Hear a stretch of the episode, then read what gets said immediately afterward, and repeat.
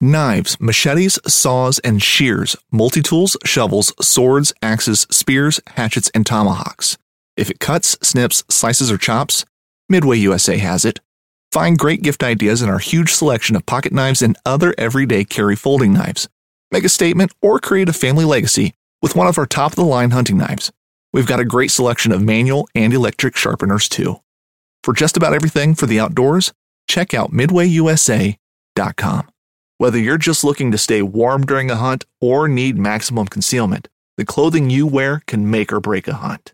At MidwayUSA.com, we understand hunting clothing has come a long way with more meticulously crafted camo patterns, advanced scent control technologies, and weatherproof options to withstand the elements. Hunters have to wait until their favorite season, but shouldn't wait on gear, which is why Midway USA offers super fast shipping. When you're ready for your next system, log on to MidwayUSA.com. What's going on, everybody? Paddle N Fin has got a meetup going down October 16th through 18th at Eastport Marina and Resort in Alpine, Tennessee, which falls right on Dale Hollow. What we're going to be doing is just hanging out, fishing. Depending on the number of people that show up and the interest, we may do a small tournament. We will have some stuff to give away. Saturday evening, we're going to do a hangout and a little barbecue action. We'll have food for everybody. If you're looking for lodging, you could stay right at the resort. It's $50 per person per night. And what you get is your own personal bedroom on a houseboat, luxury houseboat, courtesy Eastport Marina. That's a special price they gave us to lend to our listeners. If you want more info on the resort, you can go to eastport.info and their website will pop up there. You'll see all the houseboats and things like that. A majority of our hosts are going to be there, and we would love to spend some time on the water with you. This segment is brought to you by Jigmaster Jigs. When in doubt, get the jig out. Go to jigmasters.com and use promo code PNF20 and save 20% off your next jig order today. Welcome to the Reel Down on Paddle N Fin with your hosts, Dan Perry and Jimmy Skinner, where we talk about everything tournament kayak fishing. Here we go.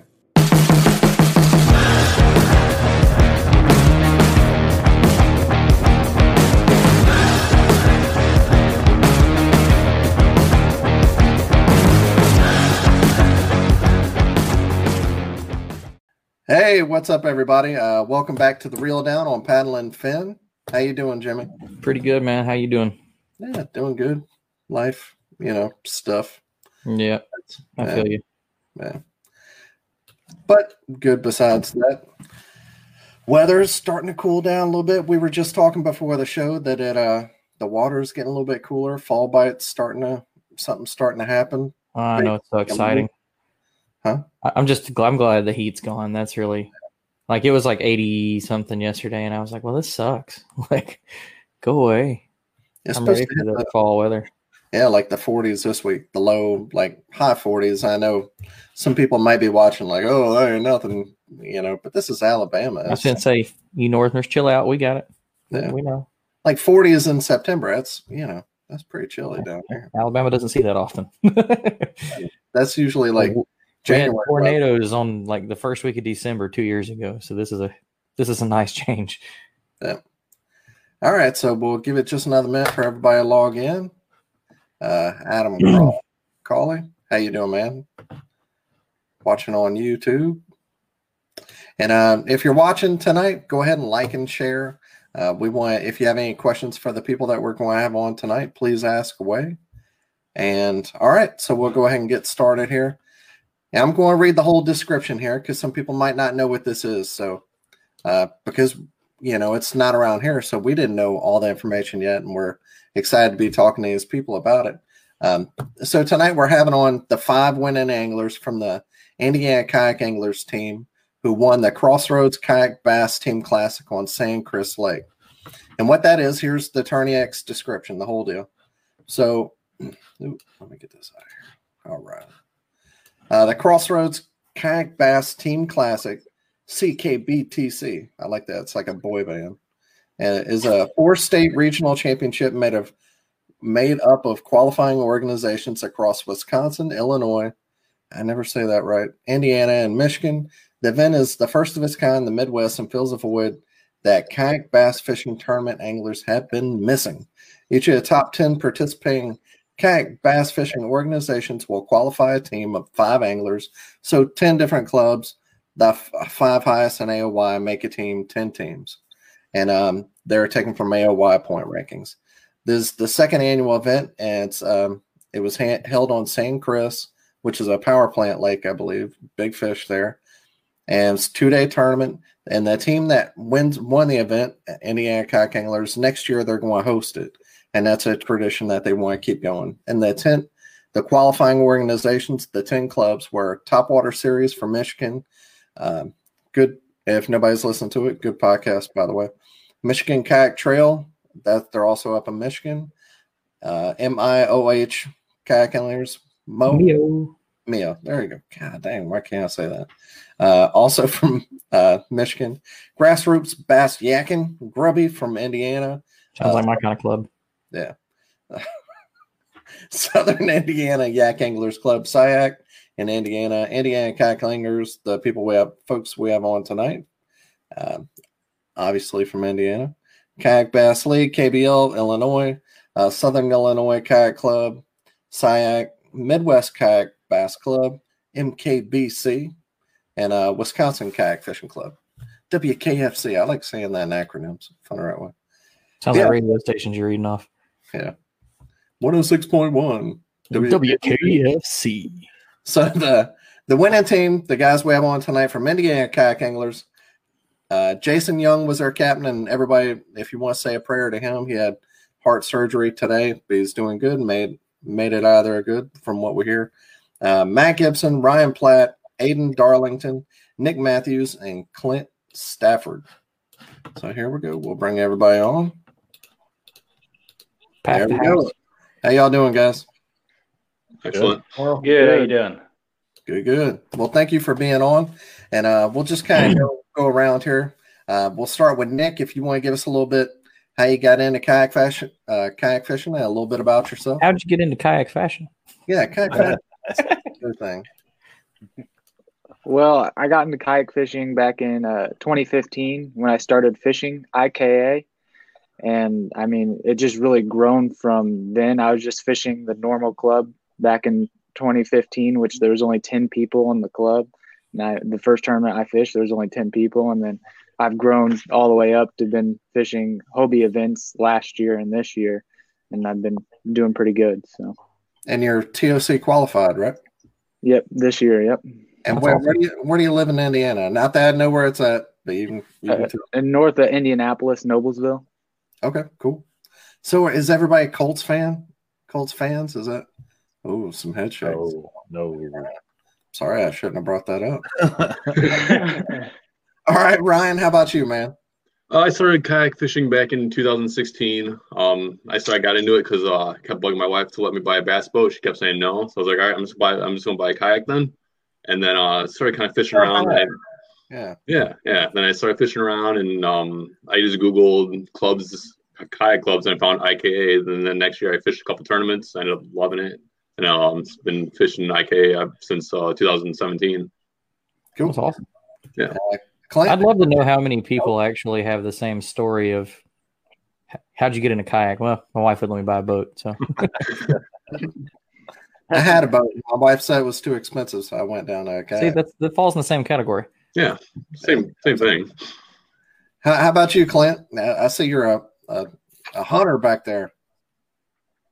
Yeah, I do a little bit of everything. I got into it. I've probably been fishing out of a kayak since the early 2000s. Just started out with a little Dunham's kayak.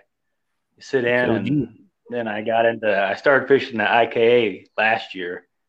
Wilson, Aaron got me started on that. So I did a couple last year, and then this is really the first year I've done all of them.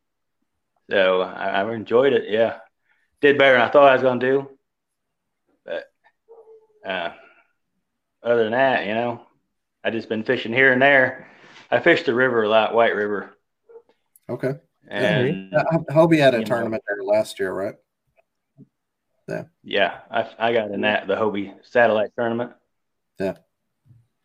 Cool. How about you, Matt? Team new? Hey, yeah, I've, gosh, I can't even remember when I started kayak fishing now, honestly. But I've, I mean, I was lucky enough. I grew up on the water. So, I mean, I've been fishing my whole life. I can't remember a time that I am not a Cleveland Browns fan.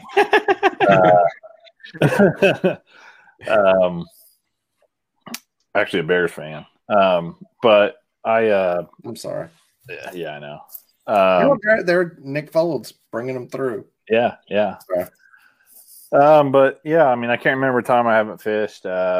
You know, and fish multi-species and just been fishing, like I said, basically my whole life. I can't remember now when my first IKA season was. I think it was 15 or 16 is when I started with those guys. And, you know, once I got into it, there's no turning back now. Like, damn. I used to be a boat guy, but I wouldn't own a boat if you gave it to me, man. Yeah, I'm same way. I'm not going back. And what is that back behind you? Are those like hot sauces or beers or? Oh, that's that. Yeah. That's brandy. Actually, no, it's my wife's wine.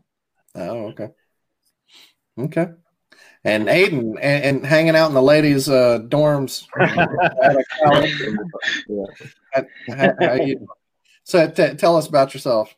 I got started about the same time as Nick. Actually, we both got into it right together with the start of IKA. So I started back in 2015. Fished their first event ever. I've fished every single one since, and it's just I've kind of grown with the sport, I guess. It's been a really cool experience to see it start off, as Nick said, with 10 guys in an event, leading up to this point. Yeah, that's awesome. So here we already have a question, and. Everybody, please like and share and ask any questions that you have for these guys. So since y'all won, next year you get to have it wherever you want to. Where's it going to be? It says lake. It doesn't. Yeah, I don't know about that. I'm not sure that has to be a lake. So we'll see. Illinois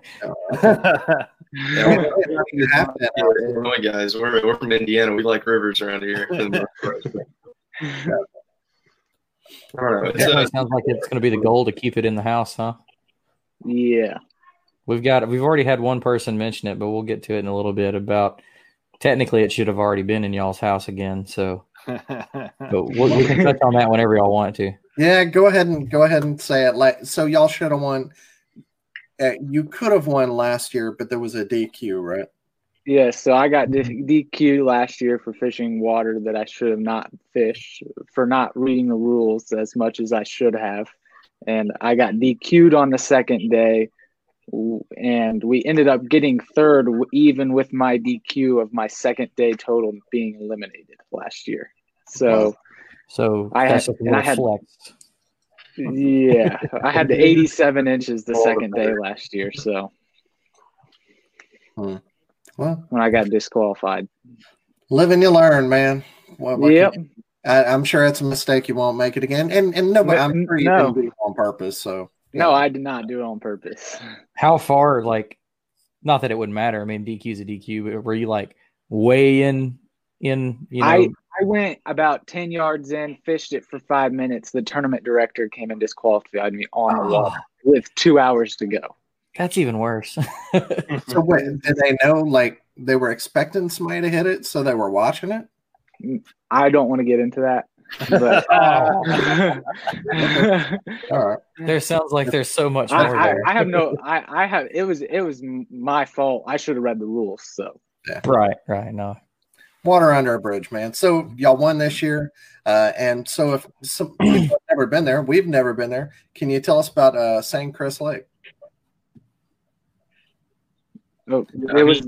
Yeah, it was a good body of water. Yeah, it was like we said earlier. It was a power plant lake, so it, I guess it must stay warm relatively all year because those fish they seemed like they were just constantly growing because they were either huge or just like relatively deformed. It's kind of interesting, but it fished real well in my opinion. I'd seen some other pictures where people had big fish, right? Like, oh yeah, abnormally large fish for Indiana, right? Yeah, Ryan had an absolute giant. What was yours, Ryan? I forget. 20? 21. Yeah. Wow. I mean, that's for the Midwest. That's a huge fish, man. Oh yeah, for sure. That's a giant fish here. Yeah. So how does it lay out? Is it, you know, grassy, you know, deep, rocky? What do you got? It's kind of dependent on the part of the lake you're in, but there's just a lot of overhanging wood, some laydowns, not too much grass really, not super deep. At least most of the areas I fished. Yeah, like I know a lot of us all fish in the same area. Like I fish the middle arm, so the lake's pretty much split up into three like main arms, and the one I was in was the central arm. And for the most part, like the lake's it's like it looks relatively natural. There's not like any riprap for the most part, except for like where the power lines are. But it's got like no docks or anything like that, so it's just like a lot of natural looking shoreline. So you kind of that's kind of why you have to have electronics on that lake. I think that really helped in that scenario. Yeah, at least for me, at least, because I know I was looking deep and, you know, for the most part, looking for stuff you couldn't see. But there was a lot of wood. Like, I think trees were just kind of the all-around, like, trees in the water, like, just wood was the all-around ticket for everybody, I'd say. Fishing like a local isn't just about catching fish. It's about connecting with the environment and the people who call it home. It's about hearing the stories and traditions that have been passed down for generations, and sharing unforgettable moments with the people you meet along the way. Fishing like a local is having an experience that stays with you forever. And with Fishing Booker, you can experience it too, no matter where you are. Discover your next adventure on Fishing Booker. Heck yeah. So who had the big bag at the tournament? What, was it you, Aiden? No, I didn't have anything too crazy either. I think the KBL. Or was it KBO guys? I don't recall off the top of my head. I apologize. Got the biggest. Yeah, I think it was one of the KBO guys on day two had a really nice. Yeah, Perfect Tharp had a really good day too. That's right. Yeah. Old Pooty Tharp. Yeah. Yeah. So all right. So kind of it's hard. I'm trying to figure out how to do this with so many people. We've never had so many. We'll start with you, Nick, and we'll just work around like from day. Kind of give us a quick rundown of day 1 and 2, and what are some techniques that work for you? Day 1, I started off with a buzz bait and caught 4 off that early in the morning, and then moved over to dragging a Senko in about 2 feet of water as slow as I could. With the wind, I mean, the wind was pretty good bad on day 1, and I just drug the Senko, a black Senko, in about 2 feet of water as slow as possible. That lake was pretty shallow, even like about 15 feet offshore, 10 to 15 feet offshore. It was still about 2 feet of water. So that's all I did day 1 and day 2. I didn't catch any early on a buzzbait early in the morning. I just drug a Senko day 2 all day. So. Like bait here? Yeah. Really? Yeah, on a 16th ounce weight, and I just drug it all day as slow as possible. Well, something can be said that this man has a way more patience than I do. Yeah, young guy with that kind of patience. That's awesome, man. Yeah. Ryan, how about you, man? Brother and I talk about my day 1. It's probably the worst day of fishing I've had in a tournament, and probably since my first year of tournament fishing. I only caught 3 fish, couldn't even get the 5 fish on the limit.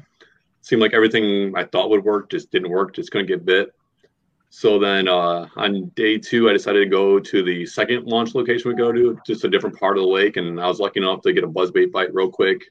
Was able to fill a limit within about an hour, and then just started kind of flipping around the wood, the trees that are there with just started flipping in there with a creature bait, and was able to get a couple of good call-ups, was able to get that 21 1-incher, and then it kind of solidified my day there. So heck yeah. And kind of it like the team deal, a lot of people have fish teams, and I did one, the KBBT, not too long ago, when all of us are spread out, but it's tough fishing a team tournament. Like it's kind of it puts some extra stress on you, right? Yeah. It does, especially with me not getting a limit. Everybody else had a limit. I feel like I dragged the team down, and I was pretty down after day 1. But luckily, all the guys were great. Kind of picked me back up, and I went in day 2 with the mindset of just get out there and just go out there and try and find them. And I was lucky enough to get on the bites on day 2 that I couldn't find the first day. So, well, that's awesome. that's kind of the same thing I felt like. It was an added stress that I didn't expect, you know, like whenever you suck and it's just you, it's like, oh, I had a bad day. It is what it is. But whenever you let your team down, it's like, you know, bringing back old memories of like baseball or football or different sports, you know? Oh, yeah. Sure. How about you, Clint? Oh, day one wasn't too bad. It was right when I started, I caught about 6 right off the bat on a shaky head. And then I kind of worked around the edges with that, and I caught a few more, and I caught my limit, and then it slowed down off that, and I quit biting it. So I was talking to the guys, and they told me to put on Senko, and I started throwing it in the wood, and I called a few of them for the day, and that's pretty much what I did the rest of the day. I threw that Senko on day one, and then I struggled on day two a little bit. They weren't biting a shaky head for me, so I caught one right off, a decent one, a 15.5 on the Senko in the wood, and then I couldn't get any more bites on that in the wood. So I was getting a little worried. It was kind of slow, and I didn't wanted to get my limit, so time's ticking down. So I got out the drop shot, and all the shad that were pushed up in them arms and the little flats, I just went up in there, and I shook that shaky head around for a while, and I caught my limit. And then I didn't catch any bigger fish the rest of the day, but I wanted to get my limit, you know, just to be sure. No, every inch counts in that kind of setup. Yeah. So shaky head. I didn't catch another keeper after the last 12-incher on the drop shot. So, you know, but I pulled it out. You have a certain shaky head or worm you're partial to? What's that? Do you have a favorite shaky head and worm combo? I was throwing a slider head, an 1/8 ounce with a 7-inch power worm on it. Okay. Blue fleck. Okay. Yeah. And did y'all like it pretty well? Yeah. Were y'all able to communicate on the water? Yeah, it was tough. Snow coverage was spotty to say the least. I mean, you would be in one part of the lake and you'd have no cell reception. You'd roll over to the other, and all of a sudden 7 text messages would come through. So it was pretty tough out there on the water unless we were fishing close to each other. Gotcha. And well, Matt, how was your day one and two? Yeah, my bad, Dan. No, you're good. Go ahead. Yeah. So day one, I mean, it was kind of an average day for me. I got a few bites early in the morning, but you know, they came unbuttoned, kind of, you know, those thoughts started turning in your head, man, I got to get this limit. Can't let these guys down. And then, you know, finally found some stuff late. Basically for me, it was a balsa, pH custom, square bill. Big money. And, and then also, buzz bait, I really didn't get bit on the first day. Second day, it was pretty key for me. But the first day, really didn't get a whole lot of bites on it. And then a secret lure stupid tube, a flipping tube, rig stupid style. Day two, it was like the lake just flipped for me almost. You started catching fish right off the bat. Noticed that I was getting kind of short stroke on a 1/4 ounce buzz bait. Which is kind of my go-to, and with the wind the way it was, I went to a really big buzzbait and started getting some good bites on it. Got 19.25 bite on it, and kind of stuck with that square bill a little bit, and then the tube as well on the second day really got some key fish for me. And awesome. You had been on another Paddle N Fin show talking about the tube, right? Yeah, it's deadly, man. If you guys haven't thrown it where you're at, I would highly recommend it. You know, I've caught myself, like, you know, listening to that show and then listening to some of the older guys talk about throwing them, and I kind of messed with it at the beginning of the year in skinny water, and I was just using them on like a Ned rig. Okay, and you know, I probably wasn't throwing it in the right time, but I could see how it was working. I caught a couple small fish on it, but it definitely like opened my eyes up to I'm wanting to give it a try, you know, different time of the year, different, you know, a little bigger bigger tube? Yep. Yeah. So like in the river here, I throw the 3.7. I was throwing the 4.2. You know, with a little bit stouter hook in it. There, but yeah, I mean it's deadly, and it gets bites, and it gets quality bites too. I definitely, so, you know, I'm a big like Texas rig jig fishing guy. It's definitely something I want to give a swing, because I could almost guarantee that there's not a lot of people around here throwing it. So if anything, it just being different could be the key for me. I had some absolute giants on at Flint River down in Georgia on it. One came unbuttoned, but I mean, I think you guys get a lot of bites down there on it. So I was rigging it what we call stupid style. It's kind of a Midwestern thing a little bit. It's starting to grow out a little bit. So basically, it's an internal jig head that goes inside of the tube. So you don't have anything on top of the tube at all. So it fishes really well in cover and weeds and anything because you don't have that sinker. So the weight's inside of the tube. And is that certain brand? So the brand is Secret Lures. So secretlures.com. And they've got all the tubes there. They got recommendations for jig head sizes with the actual tubes themselves. Awesome. Okay. That's something I've used a gambler tube like for bed fishing, things like that, spawn, that time frame. But I don't know why that technique doesn't get more play down here. Like you're saying, it should. And I tell you what, if you fish docks too, you can skip that thing a mile. Huh. Yeah, that's the one thing I did notice about even the small one. I was the dude, you could skip it so well. Yep. But it was all about covering water for me. I was telling these guys, it seemed like the more water, the new water I covered, the bigger the fish got.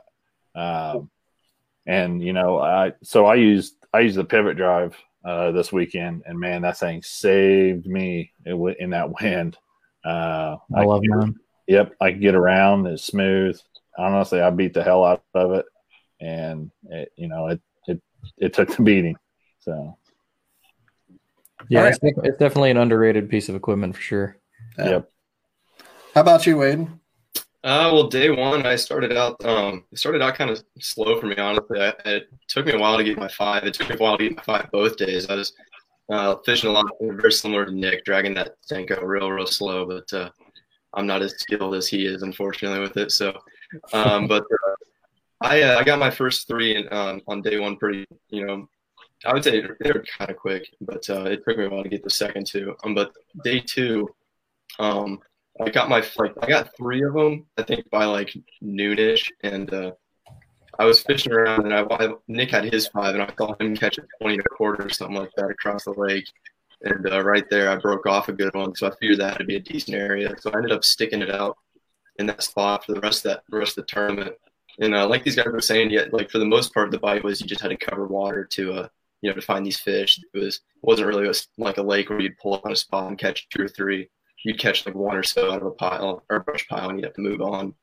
But I started fishing the stick because I broke off a decent fish, or what felt like a decent one, but I figured I might be able to get him to bite later. So I sat there on it for a while, and I ended up pulling my entire limit off this one stick on day two. It's kind of ridiculous. It's like I was just telling everybody it's like the magic stick, but I just thought that was kind of neat for me at least. And they were again all on that Senko, just moving it ridiculously slow, just like a couple inches at a time. Painful, but it was worth it. Yeah, well, props to you guys, because there's no way I could. Like, I like to say I fish a Senko pretty slow, but I don't fish it that slow, and I don't know if I have the ability to fish it that slow. Like, what? I could probably do it for usually I don't like it. Yeah. Is it a 5 or 6 inch that y'all were throwing? I was throwing a 5 inch. Five. That's like my, the best size to me. The 4 sometimes gets it done. And then I've thrown some of the 6 inch, the big fat Senkos. And that's just one thing. It works, but my God, it's expensive. Yeah. So how big is that lake? I mean, was everybody, all the 10 teams able to spread out, or was it? I think it was 93 miles of shoreline, if I'm not mistaken. Oh, okay. Like 93 or 96 miles of shoreline. So it was a big lake, especially in a kayak. And there's a boat tournaments both days, and it seemed like there's still plenty of water to go around. That's awesome. There were two ramps that we were allowed to launch from for our event, and they were both located in separate arms. So, like, they were pretty far away from each other. So we were, you know, I felt like we weren't like fish on top of each other too bad, honestly. But everybody had a launch for those two. Say what? Sorry. Everybody had a launch for two places. Yeah, from those. Yeah. Had a couple other ones as well, but we were just restricted to those two. I think it was because of the boat tournament. Yeah. Okay. And that, y'all usually have to like permits and all that, right? Up there. I'm not familiar with the Illinois rules. I mean, we're all from Indiana, so. Yeah, and Illinois, the way I understand it, they got some interesting rules as far as how many kayaks can take out or put in at a certain ramp. I think they cap it at like 50. So it's strange, right? So how would they do? How would they know? No idea. Yeah. No idea.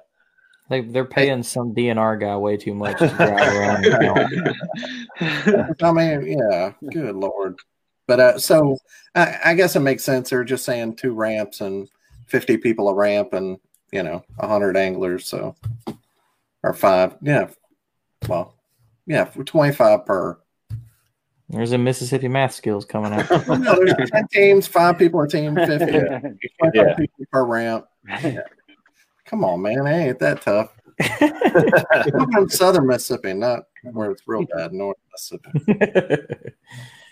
But well, that's a pretty cool little setup, though. I didn't know anything about it. And then Dan brought it up, so I kind of looked into it a little bit.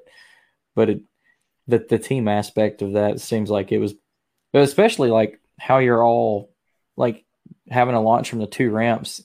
I don't know. I kind of like common launch every now and then. Like we do small tournaments around here where everybody will just take off from one spot and, you know, you can kind of see where someone's going and, you know, obviously not go over there and like mess up their fishing, but like if they did good on day one, you could examine what kind of area they're fishing to use, you know, use to your advantage, or you could go, you know, goof off with them if it's people, you know, stuff like that. It's just different. You hear about all the open launch stuff, and it's cool to see that some stuff's still going around like that. There you go. 50 anglers max on the Illinois tournament. There you go. Hunting boots are a critical component of any successful hunt. Whether walking a short distance to your blind or trudging miles through rugged terrain, your feet are carrying the load. Without the right boots, you could give up early and lose out on that trophy just over the ridge. At Midway USA, we make selecting boots for your next hunt easier. With just a few clicks of a mouse, you can decide on what's important, like waterproofing, insulation, size, width, and savings.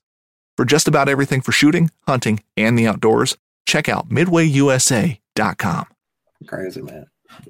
That's so strange.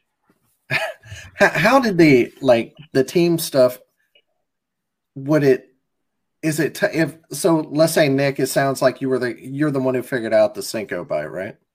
Was that kind of... Yeah. It was honestly Aiden and I kind of built up off of it. Okay. So a little bit of practice time in. I got there like a little bit before, and I caught a really good one on a Senko like in 30 minutes of fishing the lake. So I was like, all right, throw Senko tomorrow. So Nick likes throwing Senko, so I just thought I'd tell him that, and he just ran with it. But maybe that's tough because so Aiden tells Nick, Nick's like, oh, yeah, I love dragging a Senko. That's my jam. I'm all about that bite. And then Ryan gets a text and he's like, dude, I don't even have a damn Senko in this boat. What am I doing? Or how, like, you're not used to that technique. So does that help you or does that hurt you? Because you know they're biting one thing, but that's not something that you do. How do you overcome that? Like, well, let me tell you, Nick has a rolling shaky head, right? Nick has a rolling tackle shop with him. So, I mean, I think it was impossible for us not to have Senkos. Yeah. He's probably got the little Apple swipe thing on his phone. Well, talking about that, if you've got you got a rolling tackle shop with you, let's start with Nick. What boat are you in? A Hobie PA14 360. Hey. That'll hold. Yeah, they had to throw in a 360. It's not just an MD180; it's a 360. Yep. All right. Big money. What about you, Ryan? Right. I'm an Old Town Predator PDL. Awesome. There you go. So two speedy guys there. How about you, Clint? Wilderness Radar 135. Oh, hey, okay. Those are great boats. You just don't hear a lot of people talk about them anymore. They just came out with a new Radar, like right? Yeah. They got the new Recon or something like that. Okay. I have a question. Which new model were you in, Matt? I was in Pursuit this weekend with Pivot Drive. Heck yeah. But in all fairness, I mean, if Nick and Aiden flipped a styrofoam cooler over, they'd still probably kick us pretty good in the tournament. I mean, they are absolute sticks. Hmm. And Aiden, how about you, man? Sun Dolphin? A Coos FD by Jackson. Okay. All right. Y'all got a nice little mix going. Yeah. Got the Jackson guy in there.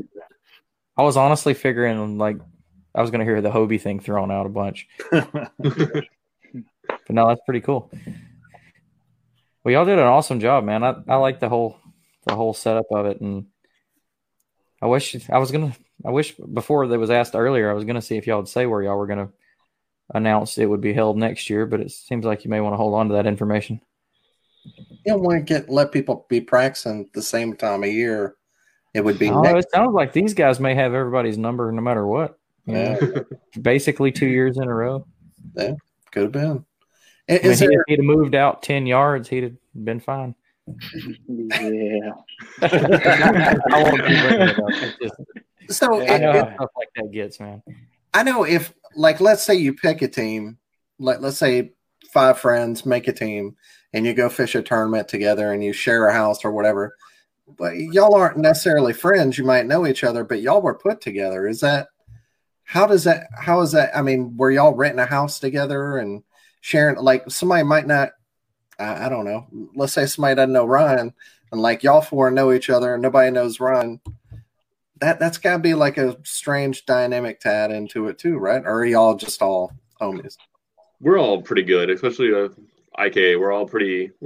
We're decent. I think we're all decent individuals, and we all get along. Like we all shared a campsite, and there's no problems, and we're just a great group of guys who all love to fish, so it wasn't strange or anything weird about it.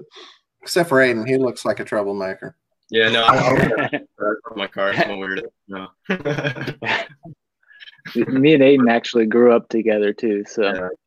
Well, I think one of the things with IKA is we have a lot of, like, community interaction, I guess, like, with our anglers. Like, after the tournaments, we always have well, not this year, unfortunately, but in the past, we usually have, like, the captain's meeting, and it's just like a good community, and everybody needs to know each other there. And like we have like boat shows here and demo days and whatnot. It's just like the whole kayak community is like it's just pretty intertwined. So nobody's like that much of a stranger. I'd say everybody kind of knows each other. So that's awesome. We have a lot of that down here in Alabama.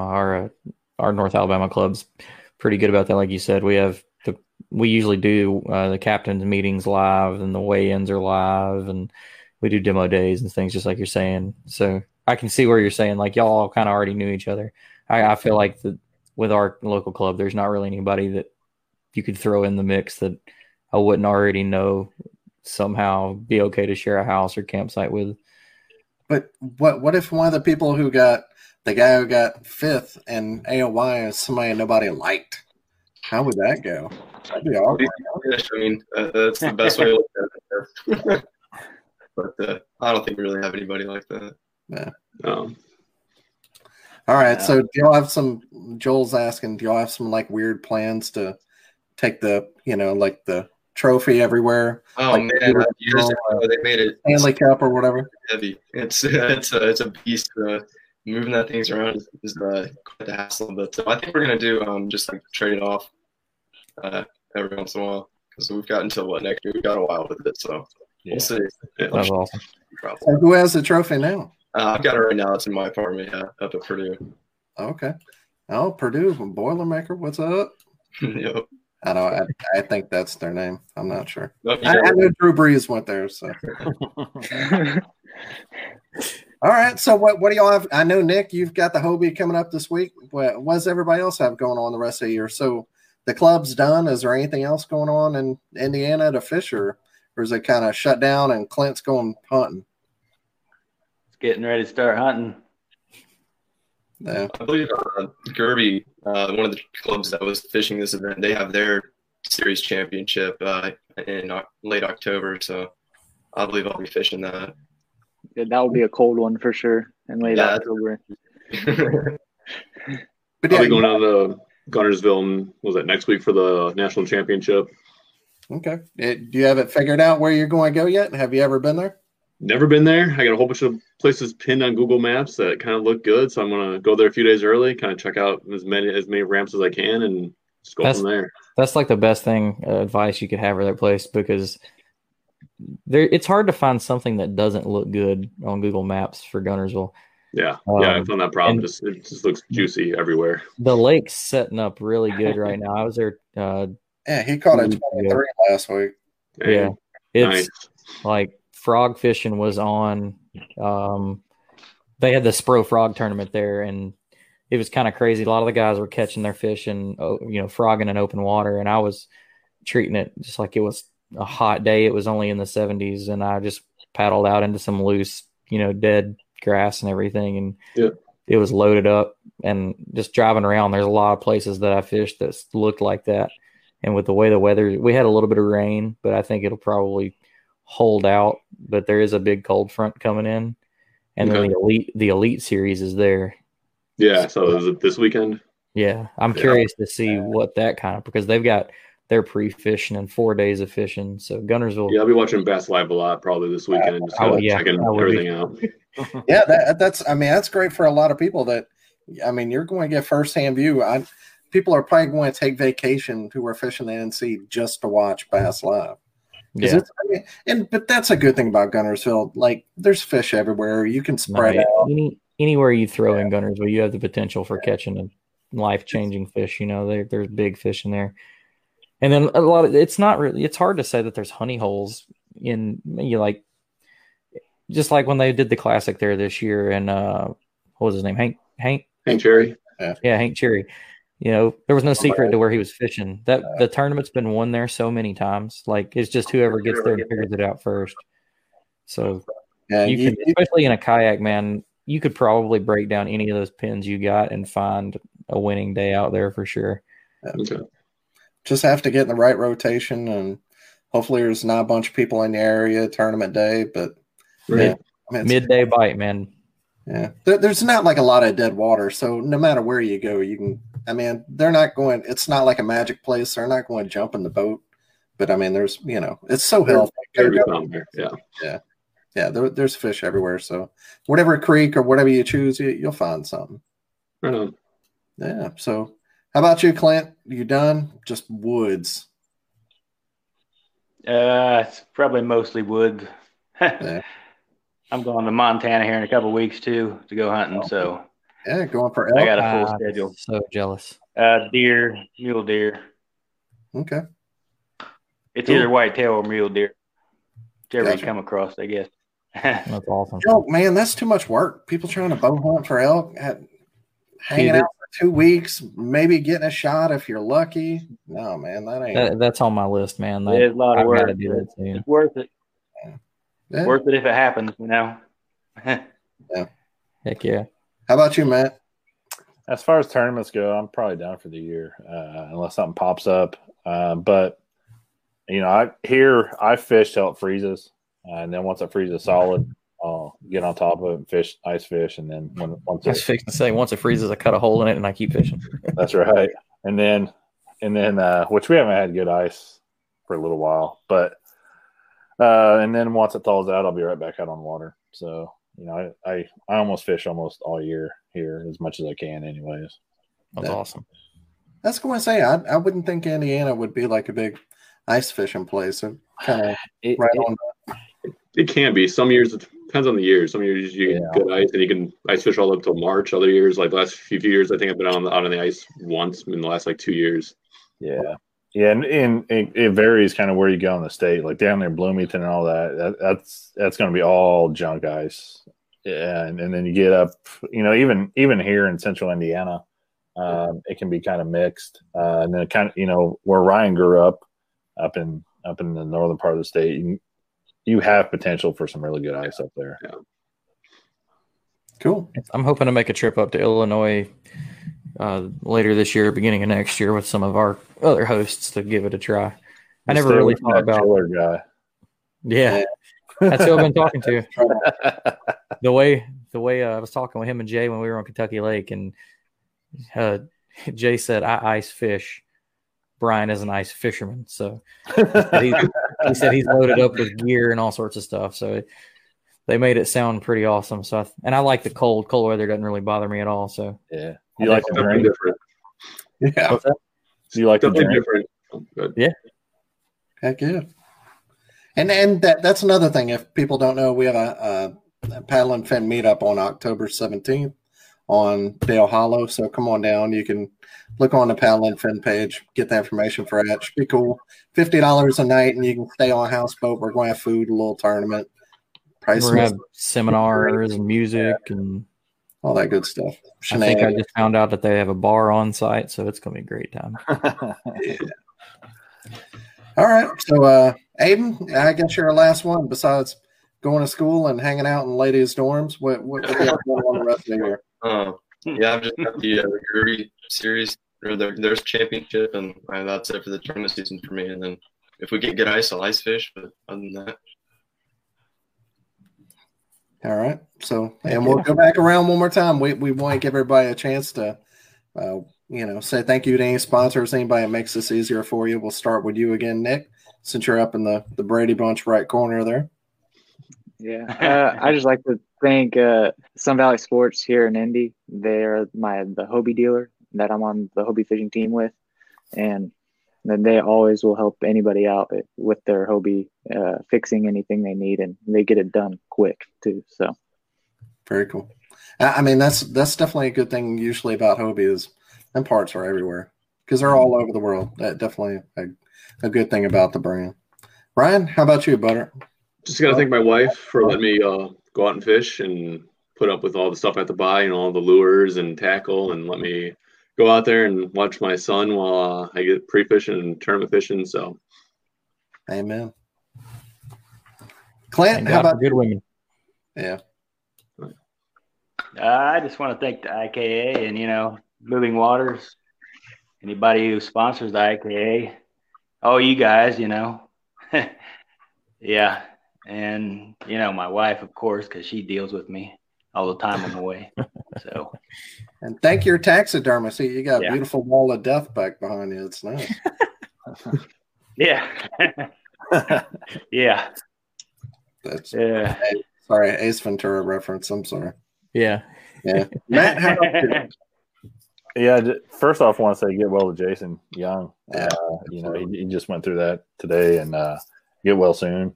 But yeah, Moving Water Outfitters for not only sponsoring the series, but they also sponsored and covered some costs for us last weekend as anglers. So we got a bigger check because of that. So some of our entry fee didn't go into paying some of those fees. They paid it for all of Crossroads. So thank you for that. And then also personally, they've helped support me since they opened. So thank them. New Canoe. Without them, it'd be very, very difficult for me to do it. And honestly, just a great brand to be associated with. That's right. PH Custom Lures. If you're in the balsa at all, PH is the deal. And then Secret Lures and the 1911 is one of the most iconic firearms in history. Designed by John Browning, the 1911 was the standard issue sidearm of the U.S. military from 1911 to 1985. While Colt produced the original, almost every major firearm company has produced its own version.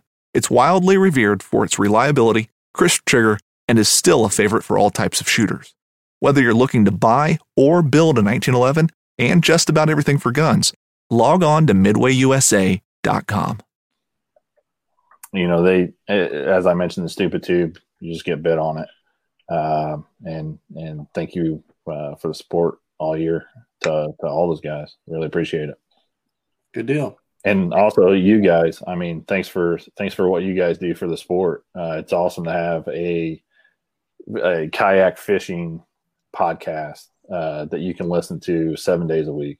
It's awesome. So thanks to Paddle N Fin. Appreciate it. We appreciate it, man. Yeah. Aiden, how about you, man? Well, I want to say thanks to everybody that runs this event. And like I've been fortunate enough to fish it both years, last year and this year, and it was absolutely awesome both times. Thanks to Susie, she did a great job with it. And you know, like I said, it's just such a fun event. Like I look forward to it every single year. I hope I qualify again next year. It's just a lot of fun. And then I also want to thank Moving Waters Outfitters again. I've had the opportunity to fish with them for a couple of years now, and it's been a lot of fun. They do a lot for the sport in Indiana. They're sponsor for our local trail, IKA, and you know, as Matt said, they are involved in sponsoring the Crossroads event too. So they're just really active in the sport, like overall. So just wanted to say thank you to them for that. Very cool. All right, well, we appreciate y'all guys, and I'm sure we'll have y'all on again for too long. And thank you for being here. Yeah, hopefully we'll have you on next year when you bring it back. There you go. Right. On the new river? Yeah. White River, baby. Yeah. White River. White River. Right. Thanks, guys. Thank you. Thanks. See you guys. All right. There we go. Well, that's awesome. Yeah, it's fun. Whenever I heard about this last year, and whenever me and Sam were talking about, I'm surprised. It seems like something that would be fun to do. A Crossroads Southeast, it would definitely be fun to do down here with the way Tennessee, Georgia, and Alabama, how seriously kayak fishing is taken down here. Like we've got that tri-state winter series going on right now. It'd be cool to do it. And because the Alabama guys usually hate the Tennessee and Georgia guys, it's a football thing, but we could cross that over into fishing, so we could make a fun time out of it. Yeah, you can get a Mississippi in there too, since they all they touch. Oh, yeah. No, we can do it all. Just leave them Florida guys down there, though. Yeah, keep them out. They're weird. Florida guys. So is it, I don't know if I heard that right. So that's not our Susie that was running that, was it? Yeah, she was. Mm-hmm. Oh, well, thank you, Susie. The queen of Paddle N Fin. She's never Paddle N Fin. Yeah, I wouldn't have had this cool show. Yeah. She's a master judger. Yeah, she's a master at just about everything. Yeah, exactly. All right, so here we go. As always, going to talk about the winning. Go around the country, all the different clubs that have tournaments. I can't talk today, but any except for classic tournaments is all the clubs that had 30 people or more and how they did. So first, kind of the big one was KBF Atlantic Region Super Trail on Smith Mountain Lake had 41 anglers. Congratulations, Casey Reed.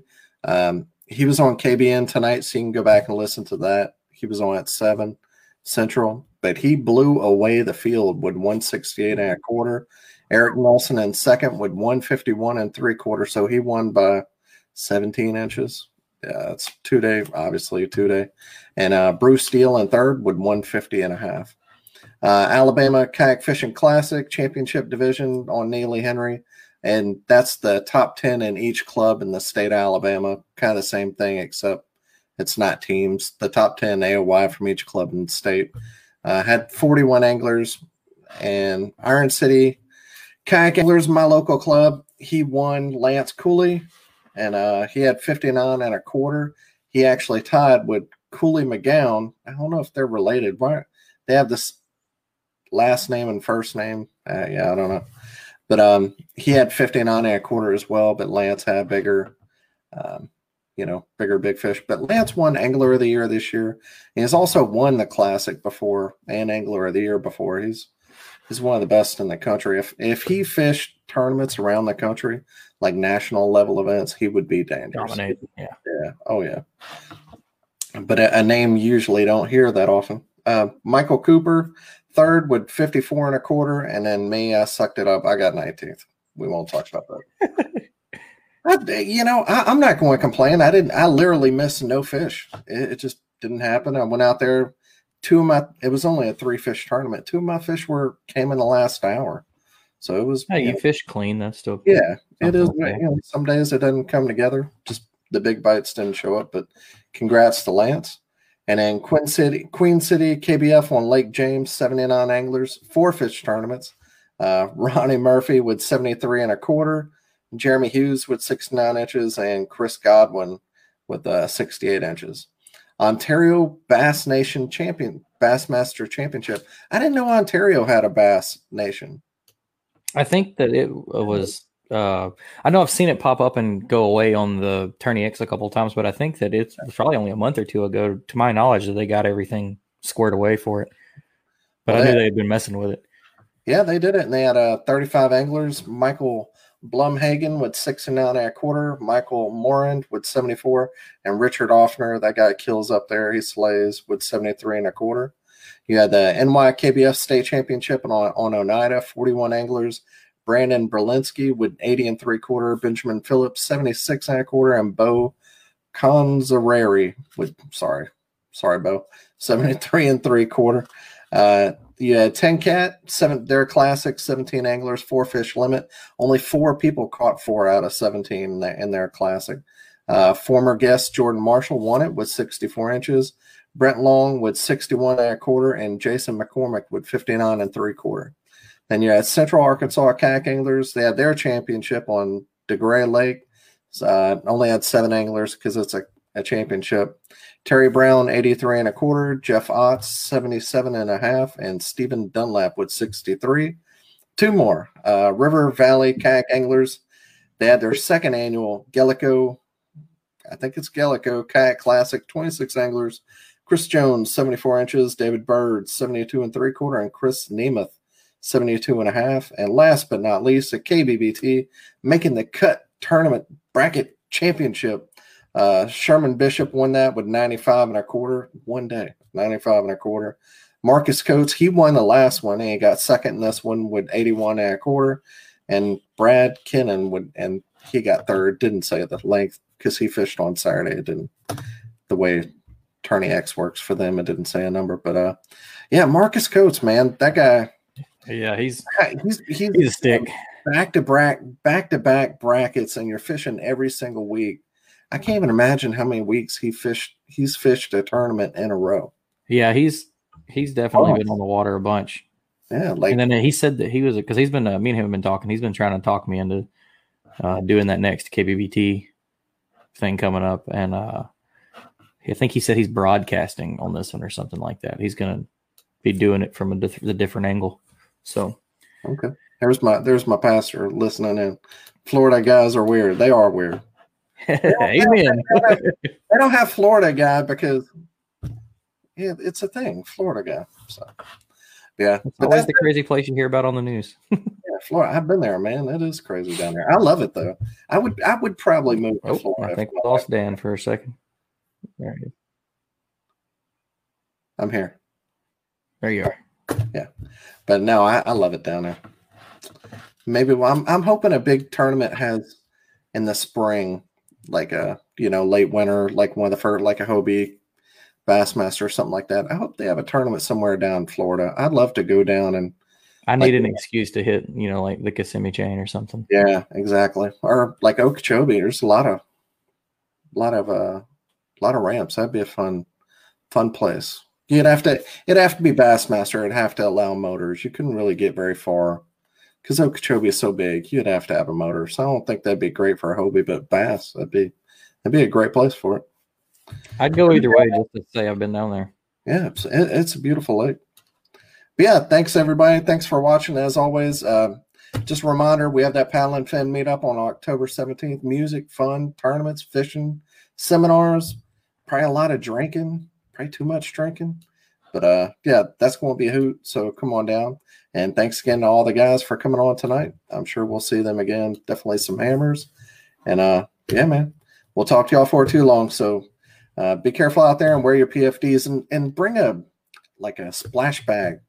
Since it's getting colder out there on water, bring some backup clothes. Put them, do some research. Bring some clothes. Put them in a waterproof bag. Keep them in your kayak. Stay safe. And always wear your PFDs. All right. Thanks for tuning in to another killer episode on Paddle N Fin. Don't forget to go check out our website at paddlenfin.com. Don't forget to check out the YouTube channel at Paddle N Fin. If you got a question, comment, want to hear from a future guest on a future episode, feel free to email us at paddlenfin@gmail.com. Don't forget to follow us on social media at Paddle N Fin on Facebook and Instagram. Shout out to our show supporters, Angler. The Angler button and app just makes for a better time on the water and creates a virtual logbook for every fishing outing out on the water. Shout out to Rocktown Adventures, located in northern Illinois, for all your kayaking, camping, and hiking needs. TRC Covers, protect your investment. Catch Products, shout out to Catch Products. Go to catchproducts.com and put the Paddle N Fin logo directly on your catch board. Shout out to Jigmaster's Jigs. When in doubt, get the jig out. Go to jigmasters.com, use promo code PNF20, and save 20% on all your jig and tackle needs. Brave anglers search for the one they call king, but who will take his throne? Tune in to Waypoint TV's Battle for Silver, Saturday, May 18th from 12 to 6 p.m. Eastern, presented by Abyss Battery. Waypoint TV. A life that has the stories to back it. A life to be proud of. It's a Winchester life. Yeah, baby. 6'8 Western. Oh, mule deer, baby. Right there. Tune in every Tuesday at 7 p.m. Eastern on Waypoint TV.